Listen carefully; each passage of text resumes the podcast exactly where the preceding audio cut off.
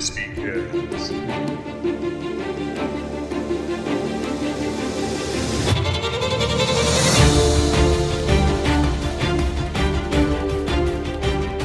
Uh, welcome back to another episode of the Crispy Cast. Co-host here, Christopher Bernard, and my good old buddy old pal, co-host. The thunder to your love and the love to your thunder, Jody Cameron. Episode 16, people! Uh, we're kicking her off with Thor. That's right. Uh, originally, when Thor kicks off, he had been defending Asgard for a while, when he actually gets too arrogant.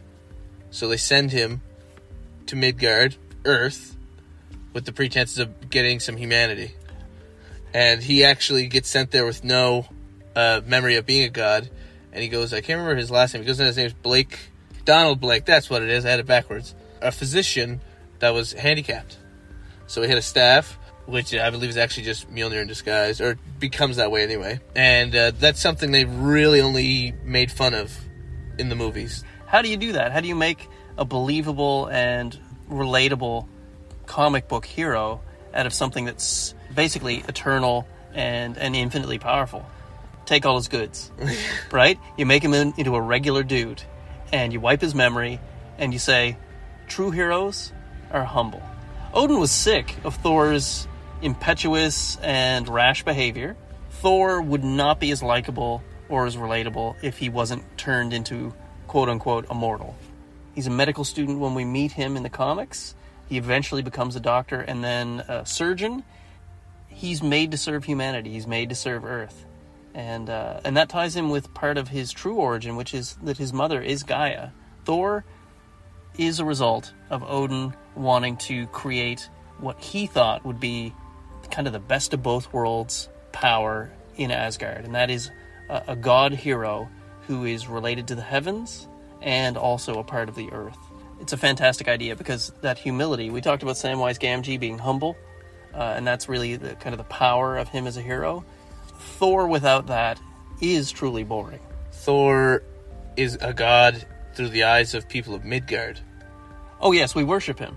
and that's how that's how he gets that's why he's the god of thunder look at my pretty little lightning sparks we love you. But to everyone else he's just thor odin's son. Right. and uh, so when they get to uh, they get to talking odin says we are not gods. We live and we die. It's just our lifespan is so long. People seeing us as gods. And we uh, have such a great understanding of magic that you know if people of midgard that don't have these abilities that's why they were worshipped. Like thor is by no means immortal No, in He- fact, uh, both Odin and Thor uh, meet their demise in a variety of ways, and either are resurrected or you know the, the mantle of, of their power is is trans transferred to another. So you're right; they they are not infinite. Thor had to sneak into the world of the gods because I don't think they actually consider Thor a god. That's where it blew my mind how they were like, "Oh, god of thunder," and they were like mocking him, but the God Slayer still chose to go after Thor because he is a god with followers. It's he's in like a gray area spot where he's like he is and isn't. I totally understand why the Godslayer would chase him, and we see it. In, uh, this is really jumping ahead into the plot of Love and Thunder, and spoilers for those of you who haven't necessarily seen it. It's on streaming. Go watch it now. Is that many of the gods, their hubris has them believe that the Godslayer is not a threat, and because Thor is finite and and vanquishable, he understands just how important it is to face this threat.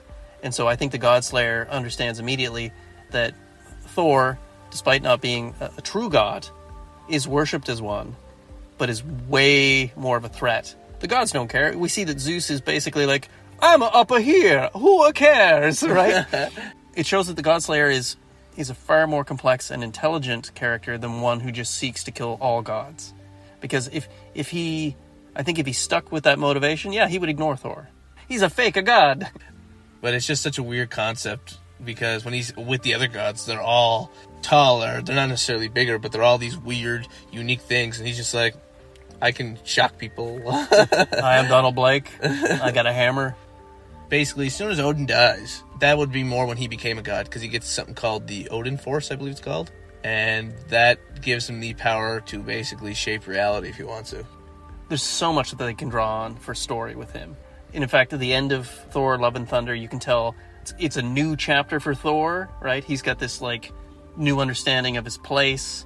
He's got uh, The child of eternity. he's, he's got the child of eternity. You, you can tell that they're ready to maybe write a new book of Thor. He's a guardian of the galaxy as well as being an Avenger. He's a Revenger. He's an Asgardian. He's he's all of those things, right? I guess that's the, one of the plus sides to being him is he can go to not only Earth issues, he can be in space, he could be in another realm. Like uh, Thor has no limit to uh, boundary of an area to explore. Like he he has no issue going anywhere, literally anywhere. And he, I know he shares this in a comic book uh, when things aren't going well. He sees Captain America, I believe, and he tells him, "It's always a blessing seeing you guys still here." He goes, "For me, these couple years are seconds. I never know that when I return to Midgard if you will be long dead or not." So he says he doesn't even remember a lot of their battles because for him it just he doesn't perceive time the same way uh, mortals do. But then again, in Thor: Love and Thunder, when she's like, "What has it been like? Four years, oh, eight Oh, yeah. years, six months, three days? Not that anybody's counting." Yeah, he knows to the second how long it's been since he's seen Jane. yeah. Thor is really, in a way, a character with a side character attached, and that is he is the god of thunder, but all of that power is channeled directly through his instrument, which is the Mjolnir, and we've we've seen that hammer Mjolnir go through almost as many kind of character changes as Thor has. It's destroyed, it's reconstituted for a time. He's with Stormbreaker instead. And in fact, one of the most amusing parts of the Thor Love and Thunder is when Mjolnir returns with Lady Thor. There's a certain kind of jealousy, like an interesting relationship happens on screen between Thor, uh, Mjolnir, and Stormbreaker. Thor's also had the hammer in a few instances taken from him, and uh, I know that I can't remember the exact circumstance, but he was slowly feeling uh, when he was king of Asgard that he was unworthy uh, of the hammer, and so it got to the point where he couldn't lift it, and other people were becoming worthy, and he wasn't. It was a time where a man just picked up the hammer, and then he was Thor for the time, and he was wielding it uh, nonchalantly. Just have just literally, and Thor had to be like, uh, "I can't pick this up, but can you stop?" It's a very interesting mechanic of that of that weapon is that it is imbued with the power that only the worthy can wield it. But when Jane Foster gets it, it's because Thor had evolved past needing Mjolnir and was being unable to carry it. Because when she was dying of cancer, uh, she just found her her way to it. She was offered to be Thor, and she decided to take it. And it's very interesting seeing Thor as King Thor because Mjolnir was only an instrument to show him how to wield his power. He doesn't actually need the hammer. Right, it's it's to focus and conduct, right? Yeah, until he was able to figure it out on his own. That's why when she now has it, and he's just up in Asgard ruling, he, he doesn't need it. Thor actually also has a very powerful magical staff. It's amazing to see like Thor's growth throughout the comic books. Like he needs this hammer; it's everything to him. And then when he becomes king, it's not that he doesn't want it. It's just it was meant for someone that was looking for battle, who was using it to protect. It's clear that in the in the Marvel universe uh, films, the the comedic elements that they've inserted into the, the kind of the, the Thor films since Ragnarok have been a, a real vital key in, in making those movies a little more enjoyable and making Thor's character more relatable. I absolutely love when Korg and Miek show up in any of these films, and I think I would I would watch any Thor film just hoping to see uh, Korg and Miek. Uh, I'm hoping that they give them, oh, even their own morning news show, Korg and Miek in the morning. I'm I'm up for it. Hi, just here to give you the updated news on Asgard. Um, it got destroyed again. Thing, things not looking good. I'm just a face now. I don't know if you know that. Uh, my body's been destroyed. That was good. And uh, yeah, that's uh, Asgardian news. I'm uh, your host here. You know, Rockman. Haha, just kidding. In the Marvel universe, how does Thor really stack up? Oof, he would be definitely my. He's actually my second favorite god-based character in comic books. I yeah, I definitely have to rank him comic book wise. I'd have to give him. He'd actually give him four character wise because for the most part, I don't find him that intriguing. He does have some really nice story arcs.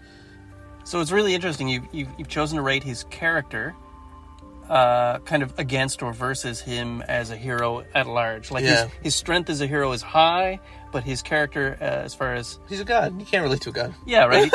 how Like- how compelling is that? Right. Like it, like it, there are moments where it's just so it's so well done. So I guess it's really up to the writer.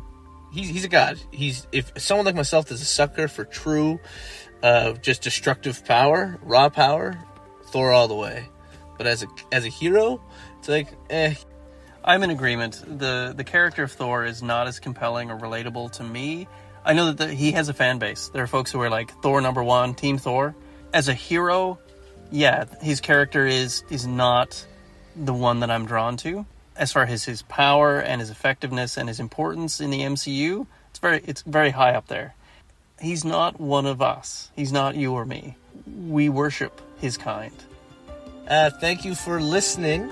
I have a comic book, The Legend of Creature. You can check me out at uh, my Instagram at Crispy Comics. By the time you listen to this, we would have finished Comic Con. I'm sure it's been a great success. You guys are amazing.